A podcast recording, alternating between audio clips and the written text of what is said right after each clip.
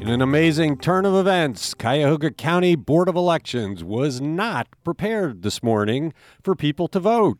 Their scanners for their voter books weren't working, and so there were people who were turned away, dozens and dozens in some places, and long delays elsewhere. We're told by now, nine o'clock, ten o'clock, they got it fixed, but amazing. With a former president trying to overthrow the government with claims of bad voting practices, that Cuyahoga County could get it so wrong. I'm hearing from people that are wondering whether the votes that they cast this morning will be counted.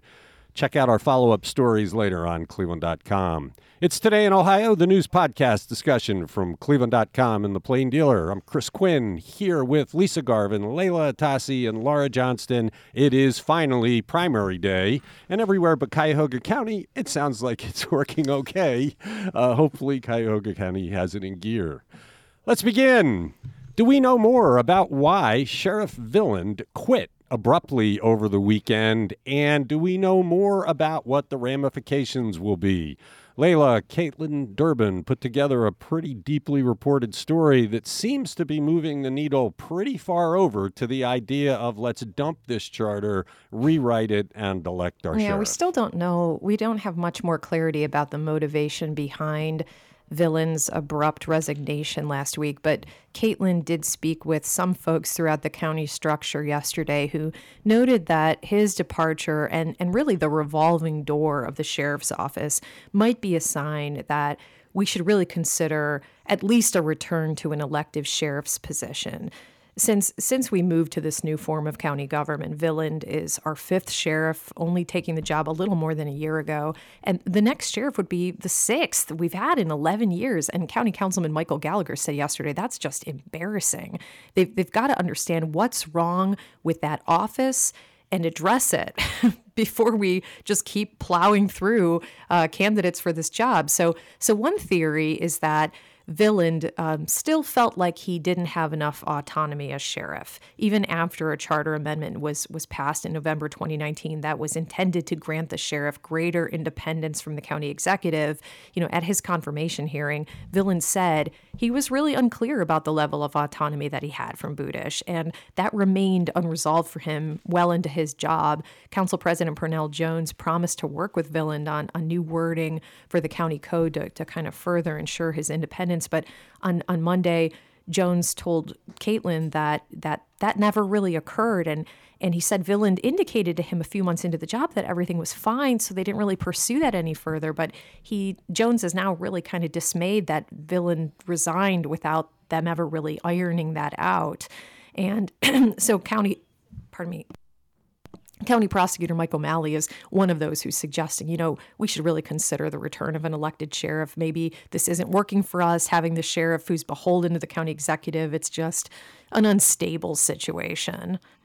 All right, but but there is a flaw in this thinking, right? Because what they're basically saying is the county executive is a bozo who can't appoint a sheriff. But we elect the county executive. So we elected the bozo. And the county council, the people that want to create sixty-six million dollars in slush funds, we elect all them too. What is the philosophy that with the sheriff we'll actually get it right? No, the voters are getting it wrong with the people we're putting in. The executive's no good. He's completely incompetent, as we've demonstrated on this podcast repeatedly. The county council is not doing its job, being the the checks and balance on the executive, and now is trying to feather its nest with these six million dollars individual slush funds.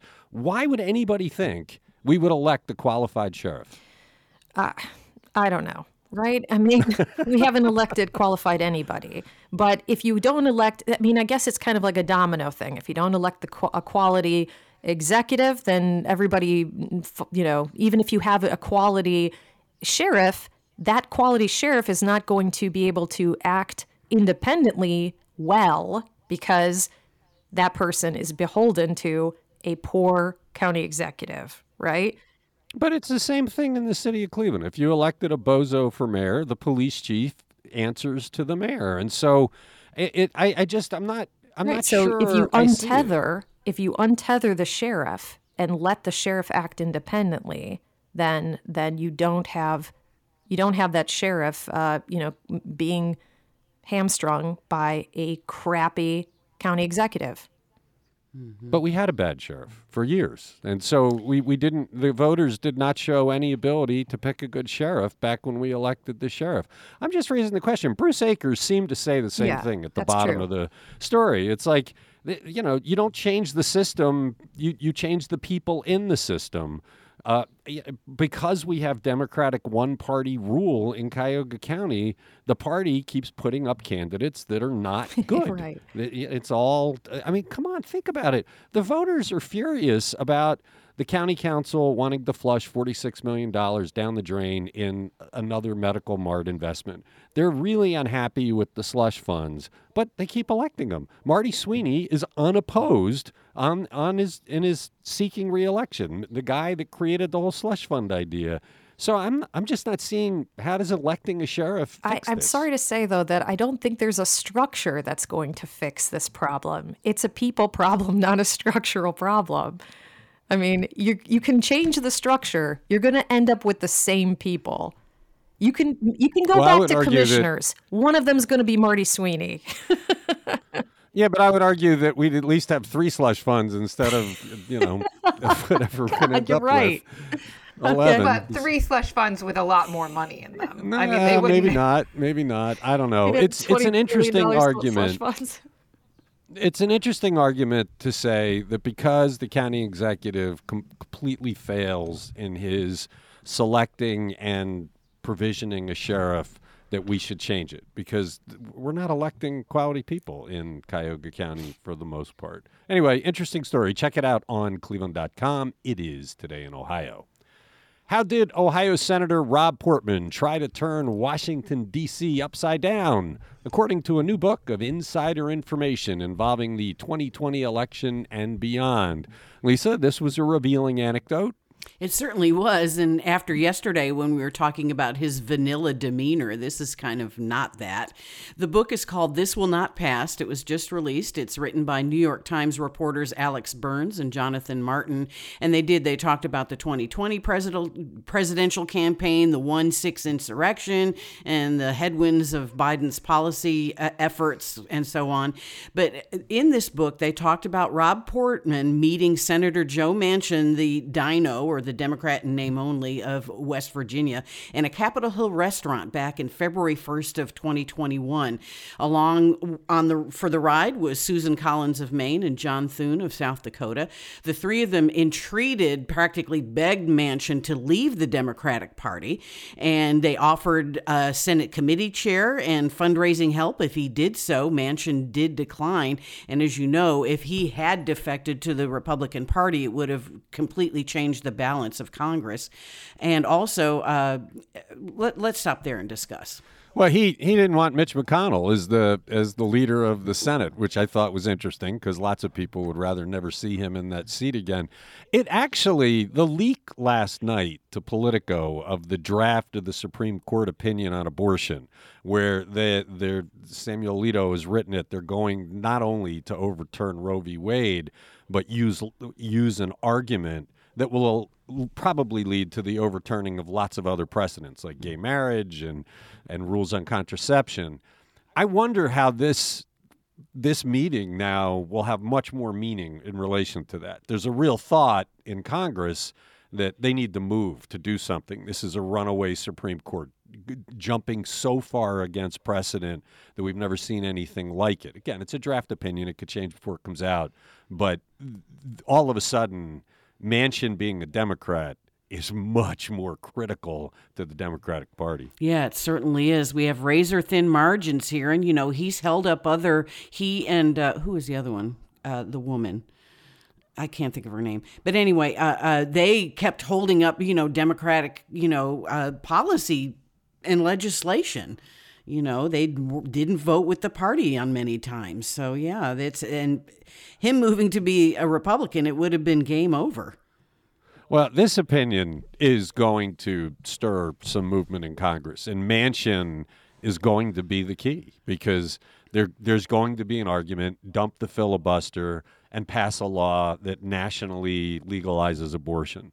because th- what's coming is is not just abortion. It's mm-hmm. everything could yeah. go out the window here. Mm-hmm. I mean, the, the the conservatives in the Supreme Court look like they're ready to abandon the longstanding respect of Supreme Court precedent and just overturn everything they've disagreed with for a decade. So fascinating that Portman didn't wasn't successful, uh, probably very healthy for the Democratic Party.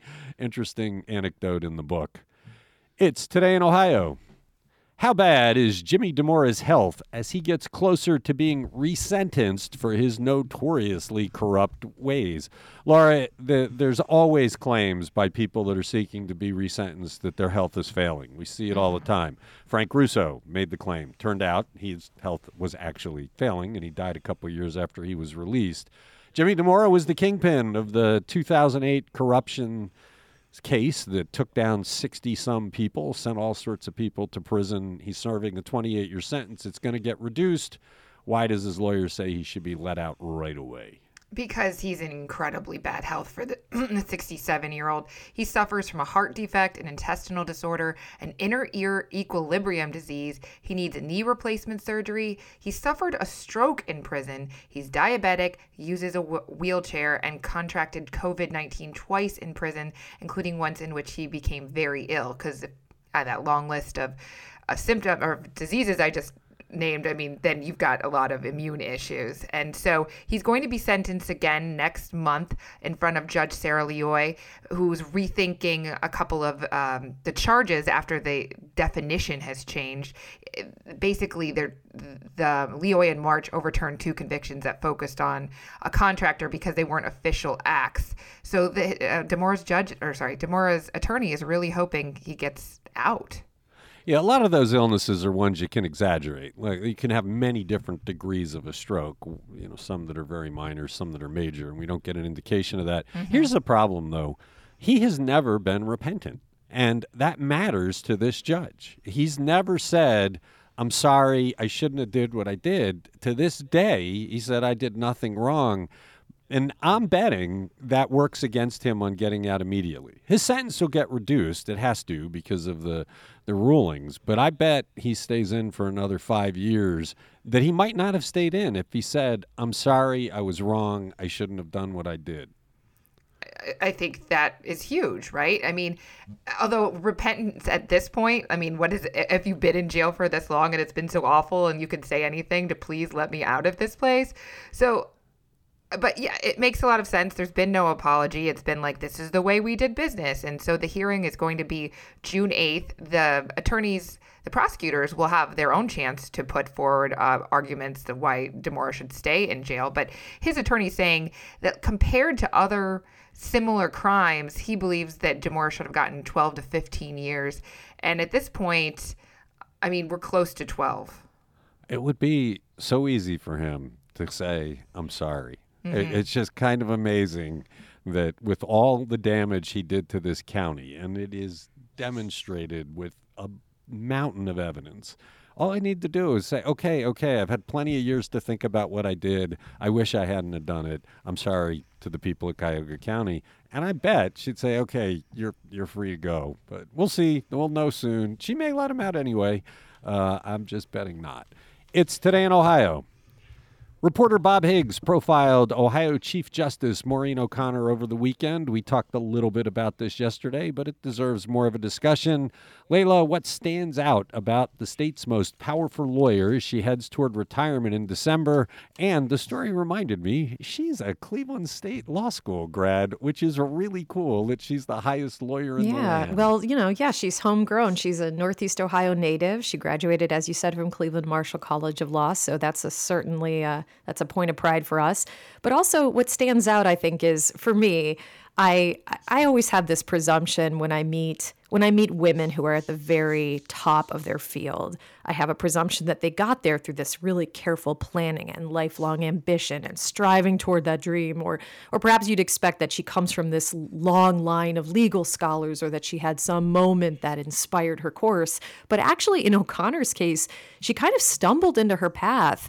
She went to Seton Hill College, which is a Catholic university in Pennsylvania, but law school was really far from her mind at the time. In fact, she started out in pursuit of a pre-med major, and then that didn't really pan out. And so she considered studying education in graduate school, but realized that teaching wasn't the right career choice for her either. And she jokes that thousands of students have benefited from that decision, which I think is a really funny joke. But um, from there, she has led this really trailblazing career. So once she found the path, she was on it. She was just, you know, the second woman to hold the office of lieutenant governor. She became the sixth woman to sit on the Ohio Supreme Court in twenty ten. She was the first woman in Ohio's history elected chief justice. So certainly she has found her calling. Um, central to her career has been her commitment to the rule of law. She prides herself on remaining apolitical and dispassionate in her decision-making, and and that's where we find her now, at the heart of this this epic gerrymandering dispute. All right, before anybody sends in an email, I want to say Seton Hall is in my native New Jersey, not Pennsylvania. We know, oh, we got it, we corrected sorry. it. No need for emails. Yeah, I, I still, I talked about this yesterday where, where we asked her, and, and we talked, you and I both talked to Bob before he did the interview, you, you know, let's let's probe to see what gets under her skin, because she's she comes across as this dispassionate, very, very steady hand, very firm, no nonsense, expects you to respect the court. But so, and she wasn't going to talk about the gerrymandering case because she can't, and she really respects the rules mm-hmm. of the court. But what gets under her skin? What there has to be stuff. We all have it, right? And all she said was, yeah, I leave my passions at the door. And it's like, no, I'm not buying it. You have to have things that get under your skin and how you deal with it. I would love to have another crack That's at true, that That's true, but you question. Know what else, though? She was pretty frank with Bob about what she sees as att- attempts to intimidate her during this very politically charged moment. And, and, you know, the letters that she receives from folks telling her that she doesn't vote Republican enough. You know, she said that's an attempt to intimidate the judiciary and an attempt to erode the confidence of the judiciary. And it's quite clear from Bob's re- interview with her and from her former colleagues and others who know her, she won't be pressured or intimidated. She's as steadfast and as committed as they come. But it's it's obvious that gets under her skin, you know, those sorts of things. Yeah, and actually with our editorial board, she she has pushed back on the idea that judicial races are partisan. She did not want to have the parties listed next to judges because she says party doesn't matter, the rule of law matters. We've rejected that because party does matter. Just look at the gerrymandering case, the way that's broken down. And I think it's to her great dismay that her fellow justices don't operate the way she does, that they don't look at the cases with a jaundiced eye and follow the law. I mean, some of the the, the, the Sharon Kennedy dissents in the gerrymandering case could not be more mm-hmm. partisan. And that's got to break her heart as she heads toward mm-hmm. retirement. Mm-hmm. Yeah. Any, yeah, it's a, it's a good piece. And, and, you know, you pointed out, in the heat of all of this stuff with gerrymandering, we got the interview. That's right. I think that's so special. Who else can say that we have spoken to, uh, you know, the person who is at the absolute crux of it? She is really in the in the crucible, and we got to talk to her. It's uh, I think it's really special to hear her voice in the middle we've, of it. We've been fortunate in Ohio. We've had a couple in a row of really good chief justices. I fear that record will end next year. It's Today in Ohio. Today is primary voting day in Ohio, and as we discussed at the top of the podcast, Cuyahoga County botched the first couple of hours of it.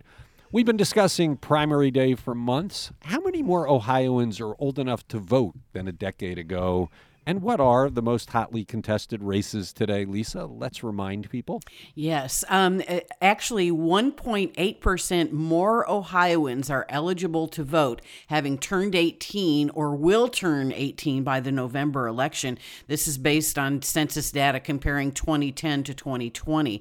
So overall, in the greater Cleveland area, there are two point two million eligible voters, and that's like a quarter of the Ohio population.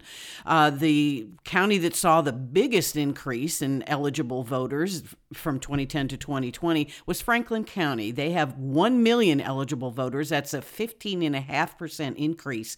Uh, not all counties saw an increase in eligible voters. The eleven Ohio counties with the smallest populations all saw a decrease. But we overall have more eligible voters for today's primary, and I certainly hope that first-time voters will get out there and exercise their right to vote. There are lots of races to consider. The big kahuna for everybody, of course, is the U S Senate race. On the Democratic side, Tim Ryan probably will win. He's up against Morgan Harper and Tracy T J Johnson. On the Republican ticket, thank God the election's today, because those ads will finally end after today. They've been horrible. Uh, Matt Dolan, we've got Jane Timken, Josh Mandel, Mike Gibbons, and J D Vance. And I will say, I've noticed, because I watch local news and so I see all these ads, is that I've seen very few ads from Gibbons Gibbons and Timken in the final days, but uh, uh, Matt Dolan and Josh Mandel have definitely ramped up their ads in the last few days. Also, the eleventh Congressional District. I'm now in that district. I used to be in Dave Joyce's district. Now I'm in the eleventh. That's Chantel Brown, the incumbent, versus Nina Turner on the Democratic ballot. And on the G O P side, we have Eric Brewer and James Hempel. And then, of course, there's the governor's race. Uh, Mike DeWine is looking pretty comfortable, but he does have a challenge. And Jim Renacci. There are two others on the Republican ticket, Joe Blystone and Ron Hood, but they're pretty much all Sarans and may split the pro-Trump vote, some are saying. On the Democratic ticket, we have Nan Whaley, the Dayton mayor, and John Cranley, the Cincinnati mayor. Yeah, that's the one. I have no idea who's going to win, but that'll be a big race heading into November. I think Mike DeWine has some competition for his reelection. So get out and vote. We're told in Cuyahoga County, you now can. It's Today in Ohio.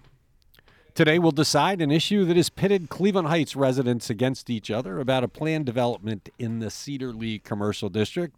Laura, I did not assign this story. This popped up on the radar. It's about five blocks from my house, so I didn't feel like I should put in the heavy hand. But Steve Litt wrote a, a decent piece about it. it. This is another one of those quintessential Cleveland Heights arguments, mostly polite, mostly based on substance.